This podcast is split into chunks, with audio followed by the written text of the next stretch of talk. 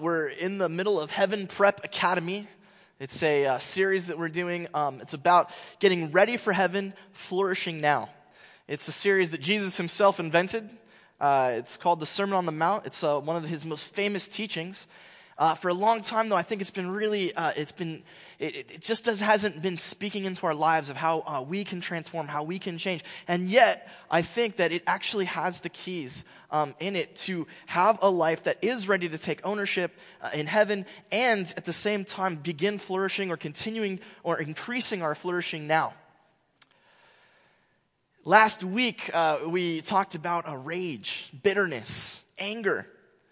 And Jesus every week is giving us one transforming practice, one initiative, one thing we can take home and do that can begin to change us. And so last week it was, uh, it was uh, conflict and reconciliation.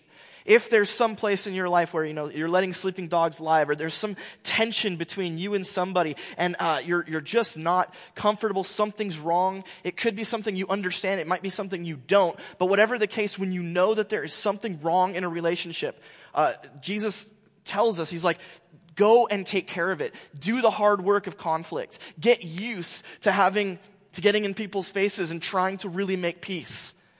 If you do that, you'll be the kind of person who fits into heaven where everyone is eternally reconciled. And moreover, you're flourish now. You're going to live a life that's deep the way God designed it now because you won't have that stuff hanging over your head. The anxiety, the shame, the bitterness that comes when you let those things hang and sit and simmer and fester. And as an added benefit, you won't be subject to when uh, we likened um, rage and bitterness to like a, a, a bomb. You, you won't be there when it blows up. And you won't have to suffer all of the things that happen to people. That was uh, last week.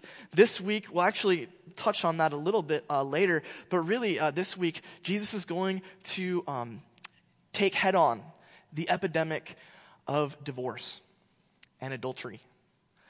This is a super uncomfortable topic, uh, and I am going to let you know that we will talk frankly about some sex stuff today, so be ready for that. Uh, that will happen. Um, it's uncomfortable because so many of us are divorced.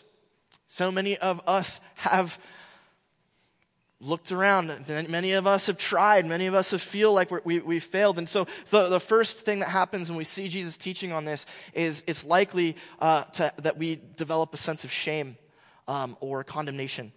And I want, as we walk through the, the text together, I guarantee you that you're going to see that that's not what Jesus is about. Okay? Jesus is not about that.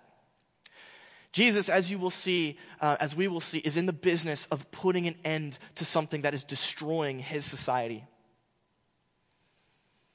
Right now, uh, in the United States of America, 40% of first marriages end in divorce. That's a sobering statistic. Um, Interestingly, uh, for the first time uh, ever in the last 30 or 40 years, um, especially with uh, women's liberation, uh, it used to be that uh, divorces were initiated primarily by men. Now, 69% of divorces are initiated by a woman, 31% by men in the United States of America. Moreover, it used to be that adultery or cheating on a spouse was primarily a man thing. We've moved to a place of parity now where 50, uh, it's, it's even. Uh, about a third of marriages experience uh, some kind of infidelity, and it is 50 uh, 50, men and women, for the first time in history. There's uh, a lot we could say about that. We could speculate on some of those things. We might touch on them later. But I, I suggest to you that we really are in the midst of a time where our culture is, is bleeding. And, and for those of you who, who've been through a divorce, you know that it's not cool. Divorce sucks. You can quote me on that. Nobody likes it. And the people who say they like it are, uh, I don't get that. That's crazy. How do we stop it? Let's just all admit that we're in the middle of a situation where it's, it's gone crazy and, and, and people are being hurt, families are being broken apart, things are really broken. And, and the converse of that is how do we make marriages flourish, right? How, how is it that a marriage can can have revivification, new life. How can that happen? Well, I'm, I'm, telling you that uh, today that's Jesus' teaching. So, animating our thought uh, today will be those two questions How can we stop the adultery and divorce epidemic? And how can we make marriages flourish? Let's look at the text together.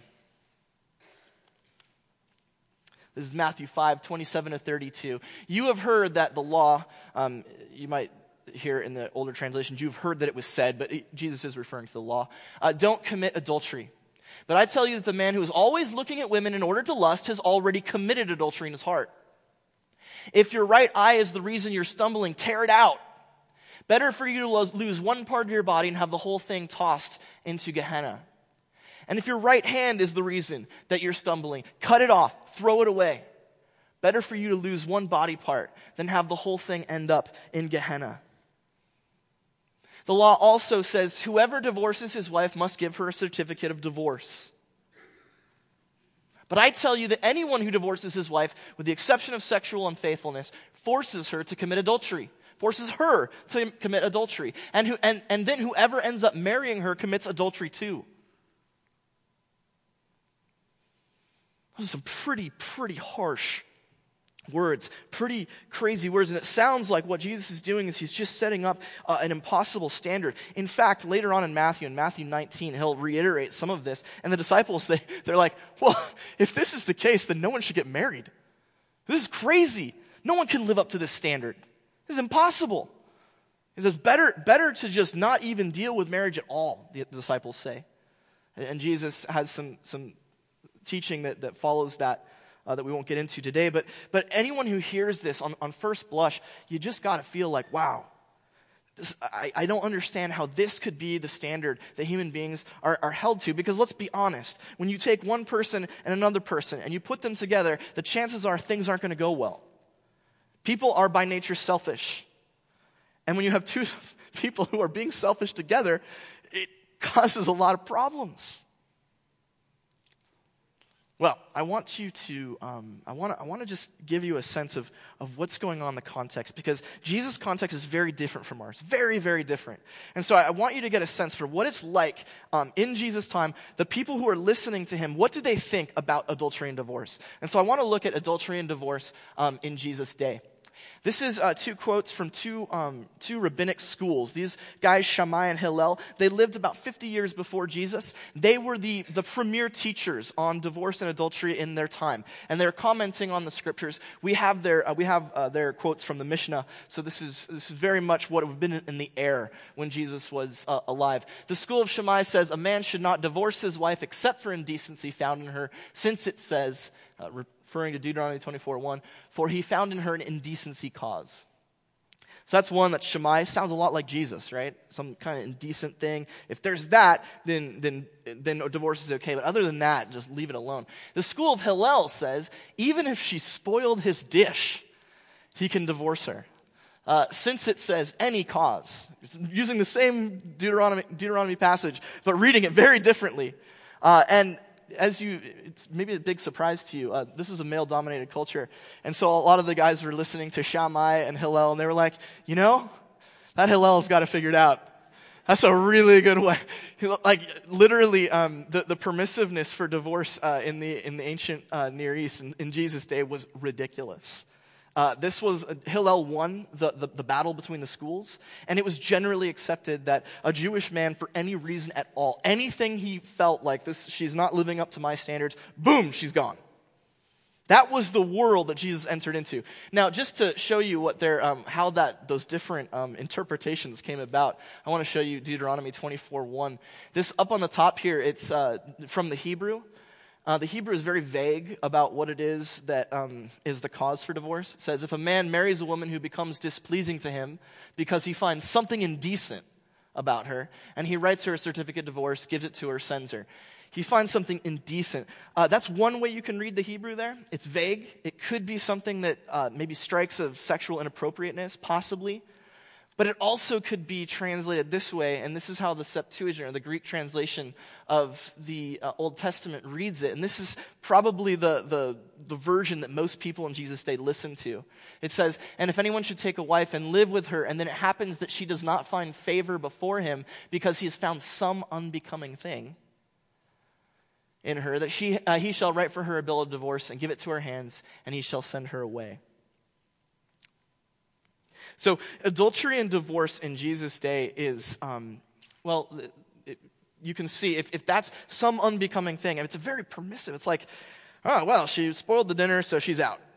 You know, she, she's not the flower of youth and beauty that she used to be, so, you know, get me a new model. Like that, that is the, that is the, the mentality behind um, divorce in uh, Jesus' day.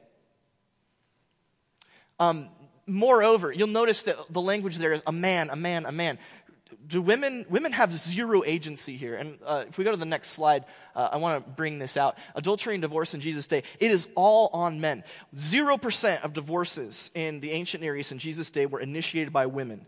Notice how radically different that is than today where it's 69% okay? 0% of divorces were begun by women. They didn't have the right to do it. Uh, it was something in, the in, in jewish culture that was only a man's prerogative. Uh, next permissive culture anything goes. There are no limits or laws or rules um, for a man in uh, Jesus' day to uh, send his wife away. Now, the good news is that divorce was still frowned upon, and so it was actually less prominent than uh, it is in our culture. Uh, but a man never felt like um, he was doing something wrong um, before God when he, when he divorced a woman because it was the teaching that, that he knew that it was okay. Uh, the next thing hard on women. One thing that happens in the ancient Near East uh, in Jesus' day, the only people who are able to make money are men. Uh, this is a world where backbreaking labor is the only way to make a living. Almost everyone that Jesus speaks to is a peasant who works by the sweat of their brow. Women do not succeed economically in this world. What that means is, is that as soon as a woman is divorced, given a certificate of divorce, she has a very strong incentive to run to the next house down and be like, marry me! Because she doesn't want to starve to death. Okay? There is a very strong economic, economic and security incentive for women in Jesus' day to remarry immediately after being divorced. Now you can see how this might be very damaging to them. What if the guy down the street is like, man, if you're not good enough for so and so, then you're not good enough for me. I can do better. As soon as that mentality hits, this woman is basically pushed to the brink of poverty.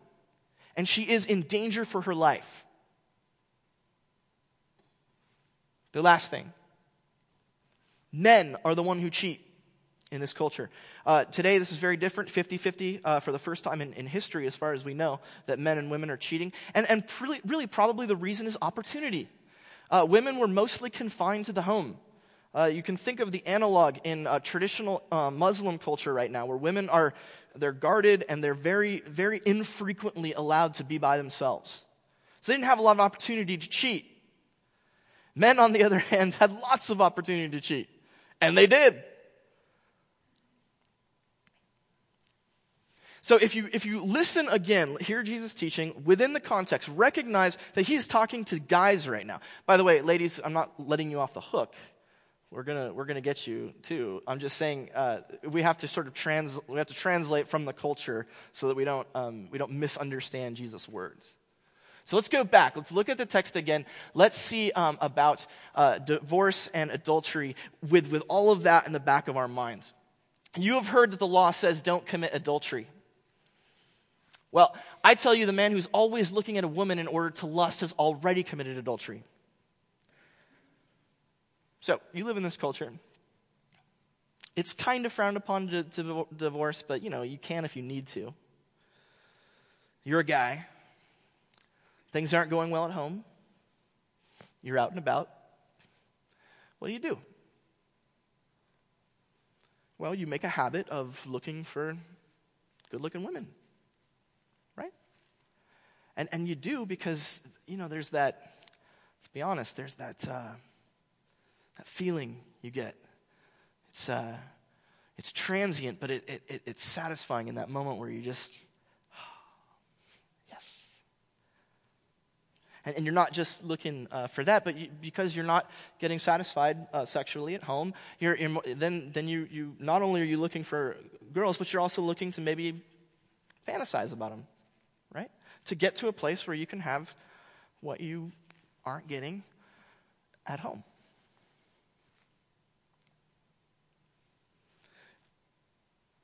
What's interesting, uh, of course, we're, we're going to be talking about pornography and masturbation. That's um, a huge, huge issue.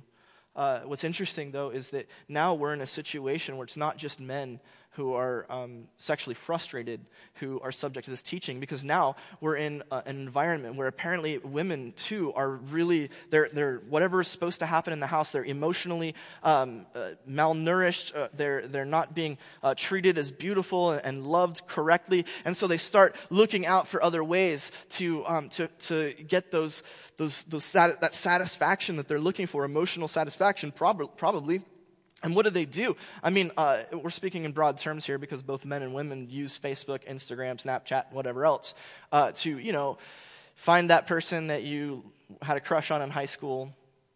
And boy, isn't it great to connect with them again.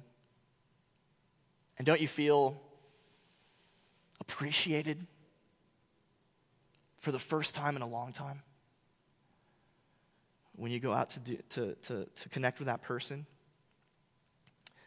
And then uh, you, you're reading, um, you know, on, online, the, the, the, women's magazines online and, and, and looking at what, you know, doing a diagnosis of my relationship. Am I happy? One out of 10. And, and you're, you're just fours across the board. And you're like, I deserve better than this. And then you look at, at what uh, constitutes a good relationship, and you're like, that's not mine. I, I, I long for that. And so you go out, um, and uh, the workplace is another uh, so I think right now the, um, the number of, I, I, read this, adultery, the, the highest percentage of adultery takes place with work colleagues. That's uh, the number one place where um, people uh, cheat in the United States today. Go, going on in the, in the text, Oh, wait, before, just, just so you know, um, I've, th- there's a present participle there. The man who is always looking at women, again, it's, uh, there's a sense of not only this is going on a long time, that's the, the Greek, but also a major push for intent. I say in order to, to lust. It's like you, de- you need something, you need some kind of gratification. And, and, you're doing it over and over. It's a practice. This is, this is something that you habituate um, because you need this satisfaction or contentment that you're not getting somewhere else. I want to move on to, in the text. Um, Whoever divorces his wife must give her a divorce certificate. Well, if you're not in the, in the business of cheating, well, that's great news because you can just divorce whomever you like. And then, you're, so your, your situation is now you're free and you can go elsewhere to get um, satisfaction. And, and, you're given uh, permission by the law because of Hillel's school and, and how they've, how they've made uh, divorce kind of no fault, sort of like in present day circumstances. If you're not happy, you have an option. You have a very clear option to go and get what you want somewhere else. That's the first thing in your note sheets. The problem begins when a spouse begins seeking sexual or emotional satisfaction outside of the marriage. Jesus is identifying this problem. He's saying lust and divorce for men are causing adultery, causing um, di- uh, divorce. And it's having a detrimental effect on women. It's having a detrimental effect on families. It's having a detrimental effect on relationships. So, what are we going to do? Let's look at the text again. Uh, Jesus says this He says, Well, here's what I want you to do. If your right eye is the reason you're stumbling, tear it out. Awesome. Better for you to lose one part of your body than have the whole thing tossed into Gehenna. And we'll not worry about Gehenna today. Uh, that'll be future. We'll do a study on that. If your right hand is the reason you're stumbling, cut it off and throw it away. Better that you should lose one body part than have the whole thing end up in Gehenna. That's pretty rough. Jesus is obviously being hyperbolic here.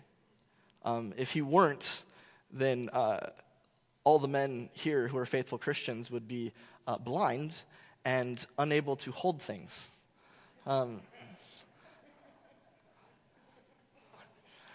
because let's be honest, Right? Jesus, and Jesus knows this. Remember, he's in a culture where what his goal here is he's like, we've got to get a stop to this cheating and divorce. It's, it's tearing us apart. We've got to do something. And he's like, here's, here's a radical transforming initiative, something that you can do, you who are listening, to, to, to go and, and do this, and then things are going to change. And he, and he uses hyperbole. Like, it's so crazy. It, it's so important, so critical. You'd be willing to just, just gouge out your eyes so you never see another girl again, and cut off your hands so you never He's probably referring here to masturbation, so that you never uh, have that freedom, that way to get release outside of the comfort of your spouse. He goes on. Anyone who divorces his wife forces her to commit adultery. And then whoever ends up marrying her commits adultery too. You're living in this world where you think, oh, I'm following the law. Whenever she bothers me or bores me, I get rid of her. And then I get a new one. And then when she bothers me, I get rid of her. And then I get a new one. And it's all good. I'm telling you, no, that's not what's good. What's actually happening is that you're forcing her, because she has to get remarried if she wants to live, you're forcing her into a situation of adultery with somebody else. You're forcing her to, because your, your reason for divorce is illegitimate. It's wrong. It's not a real divorce. The divorce that you gave her is fake. And so as a result, she's a married woman with somebody else because she has to if she's going to survive. That's what you're doing when you just kick her to the side of the road, man. So instead, take that off the table. Guys, take that off the table. Take off the possibility of looking at so and so. Take off the possibility of sexual satisfaction without your wife. Take away the possibility that you're just going to kick her out the door when she makes a bad meal. Get those away from you. Cut those off. This is the, the next thing in, in your, your note sheets. Jesus suggests a transforming practice. Cut off any possibility of satisfaction outside of your spouse. Just be done with it. And so, uh, in our contemporary context, where it's both men and women, and really now primarily women, who are initiating divorce, and where it is um, equal, where, where adultery is taking place, what Jesus is saying is He's saying, What is it that's giving you those little jollies that you think you need in order to be happy? What is it? And I want you to just take it and get rid of it because what it's doing is it's leading you down a road that will end up in disaster.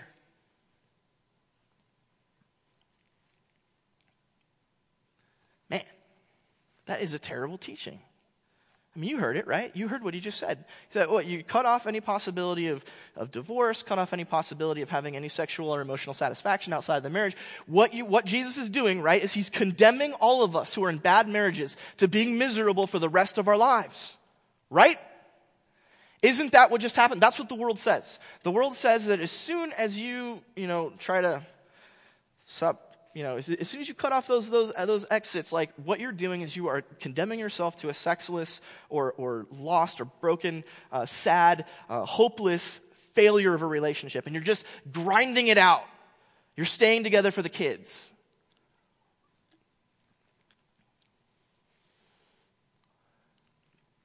Maybe not.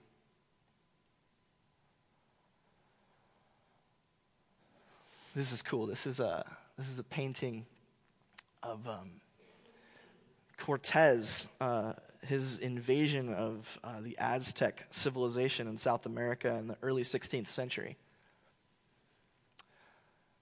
Cortez, uh, he had been commanded by the crown uh, to go and, and either sue for peace or conquer or whatever, but don't come back to Cuba, which is where he launched off from, or certainly not um, Europe without making significant inroads into Aztec territory. He uh, lands um, about 200 miles from Tenochtitlan, that was not the correct pronunciation, the capital of the Aztec Empire. He knows it's about 200 miles inland, um, and so he de- deboards his 600 soldiers and, the, and their, their, their auxiliary staff, the, the, the uh, sailors and whatnot, and they put together a camp and they start planning uh, how they're going to go into and take over uh, the Aztecs. And what he finds is that his soldiers are like, this is terrible. This is a stupid idea. What? Like, you remember how great it was in Cuba? I mean, there they had everything that they needed. Uh, there was much less disease. It had already been settled. They had regular commerce with Europe. They, no one was trying to kill them, which was great. They were like, that seems a lot better than this madcap idea to, you know, go 200 miles to the, uh, the, the, capital of this entire civilization, only 600 of us, and try to just wipe them out. That, that seems totally nuts. And they started to plan a mutiny. And so legend has it that Cortez took his, uh, his, loyal, his loyal guys and, and they went and they burned all the boats. They just said, uh, no getting back now. No Cuba. No hope for Cuba. Cuba's done. In reality, they actually probably they just scuttled them, but burn your boat sounds cool. Uh, they, they probably used their cannons and shot them basically straight down and just destroyed the hull so that the, the ships would, would sink. And before they did that, take off all the rigging so there was no way um, to sail them anymore. The point being, there was no way back. The only way was through. Cortez was not the first uh, to come up with this idea. We actually, uh, probably the earliest example of someone really thinking through the art of war is Sun Tzu, The Art of War. Written probably 500 to 400 BC uh, in, uh, in China. This is what Sun Tzu says if you want to win. Now, before we read this, I want you to, this is a section where Sun Tzu, he's like, he, he comes up with like nine different ways that you can, nine different battle situations, right? So the first battle situation is a really good one. You have overwhelming force and you're, um, you're on your home territory, they're small, and you're just going to go wipe them out. That's the first one. And then they get progressively worse. Here's one where you're sort of hemmed in on sides. Here's one where um, you're in enemy territory, but you do have good supply lines. And finally, at the very end, he gets to the worst possible situation for an army, and that is you are in desperate straits. The enemy is overwhelming. You're deep in the enemy's territory. You do not have the, the, the, manpower or the equipment or anything to win. And everybody expects you to lose. You are in desperate ground. And this is what Sun Tzu recommends to would be generals throw your soldiers into positions from whence there is no escape, and they will prefer death to flight. And if they'll face death, there is nothing that they cannot achieve. Officers and men alike will put forth their utmost strength. He goes on and says, At the critical moment, the leader of an army acts like one who has climbed up a height and then kicks the ladder. In, kicks away the ladder behind him. He carries his men deep into hostile territory before he shows his hand. He burns his boats. He breaks his cooking pots. Like a shepherd driving a flock of sheep, he drives his men this way and that, and not one knows where he is going. Not probably a general loved by his men, but probably a general who gives them the only chance they have to live.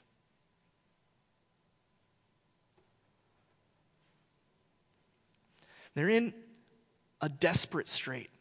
There's guns on all sides, and their only way out is through. And so, what does, what does Sun Tzu say? Well, you, what your men are thinking about, what the soldiers want, is they want a, a, an escape. They want a path of least resistance. They want a way out of the situation. Take it away, and then see what they do.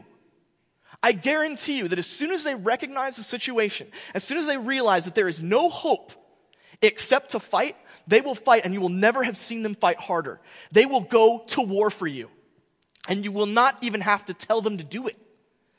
They will go through any obstacle because they have nothing left to lose. There is no hope except victory.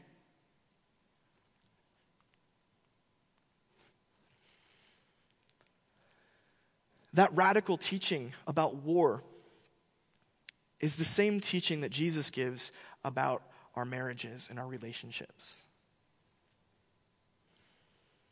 If you're in a desperate spot and things look hopeless, the only thing you can do is kick away your ladders, burn your boats, give up every opportunity you have to have a little bit of, a little bit of emotional satisfaction or sexual satisfaction or whatever outside of your spouse. Get rid of them all.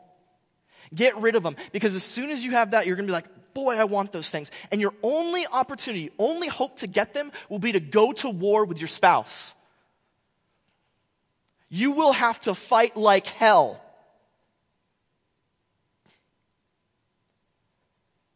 And it will not be fun.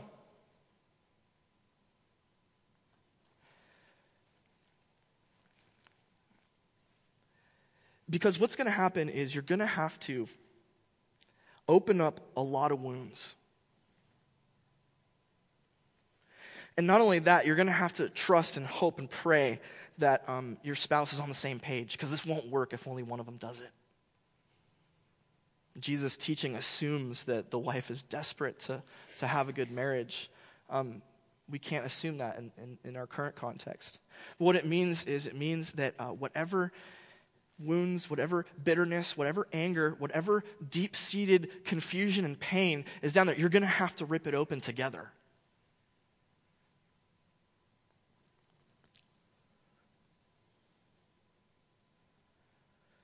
Isn't it interesting that Jesus gives this teaching right after what we learned last week about the importance of being people who make peace? People who can look at any conflict and dive in and own their crap, get it all out on the, on, on, on the table, apologize, find a way, look over sins or bitternesses or hurts, and, and, and just find a way to make things right. Isn't it interesting that this is right after that? If, if you have two people who are in the business of being peacemakers, of being reconcilers, and that's what they're good at, that's what they've practiced, that's what they do, and suddenly they find themselves in this marriage and there's war going on, these are the kinds of people who will make it. They're the ones who, once they've burned their boats, will be able to reconcile, to really give wholly to the other, and make the marriage flourish.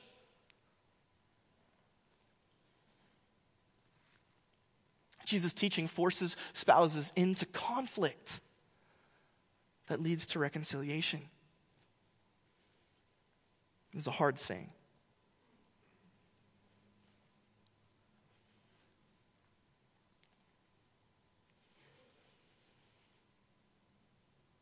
Um, I'd just like to take this second to say, all right, given what we've heard about Jesus, given what we've um, seen about his teaching here, and, and also the context.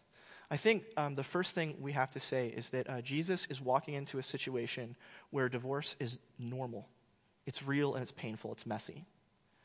He is not walking into a situation where everything, everybody's good, great, pure, whatever. He's not walking into a situation where marriages are fantastic and he's like, let's make them even more fantastic. No, he's walking into a situation where people are bleeding and he's doing triage. What that means is that for those of you here um, who have been through divorce, you've initiated divorce, you've been left. Jesus doesn't want divorce, but he also isn't out to condemn you and destroy you and make you feel terrible. Jesus came to save the lost. Jesus came to bring forgiveness and redemption. Jesus came because he was not interested in the old way anymore. He's interested in a new way. And, and if that's your past, guess what? That's in the past. That's done with. It's over. It's finished. Now is the time for the new way, the new hope, the new life, the new transforming initiative so that it doesn't happen anymore. There is not a person here who should hang their head in shame because of past actions. Jesus is not interested in dragging up your baggage and, and, and holding you down with it. What he's interested in is for you to take a stand right now and say, I want to be ready for heaven. I want to flourish today. And I realize that the, the hard work of doing that begins with sex. Sex is a big part of it. And in order to make it right, we might have to do some really, really tough stuff.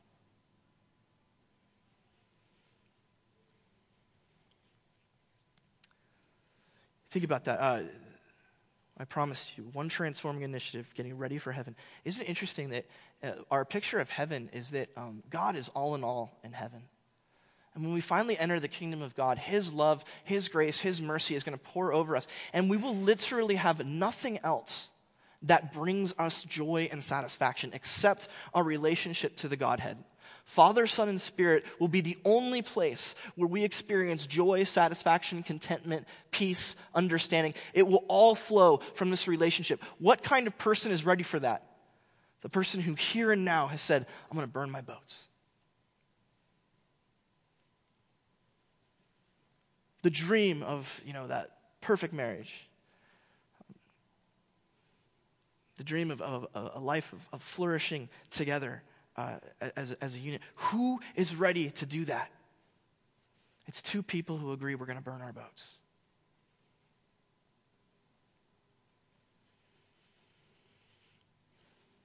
If you've uh, experienced and been a part of divorce and adultery, um, take heart because God is a God, forgiving God. He's not interested in wrecking you. What He's interested in is having new life and transforming you so that you can participate in it fully. There's only been one marriage in the history of marriages where everything was right and perfect and it was always the other person's fault and um, that everything was wrong was with them. And, and that's my marriage to Erin. Uh, everything uh, is clearly her fault and I'm perfect. Isn't that how it seems sometimes? Isn't that how we kind of think about it? I can't believe she did this to me. Uh, what, Jesus, what Jesus is saying is he's saying, be willing to sit down, burn your boats, and go to war with this woman.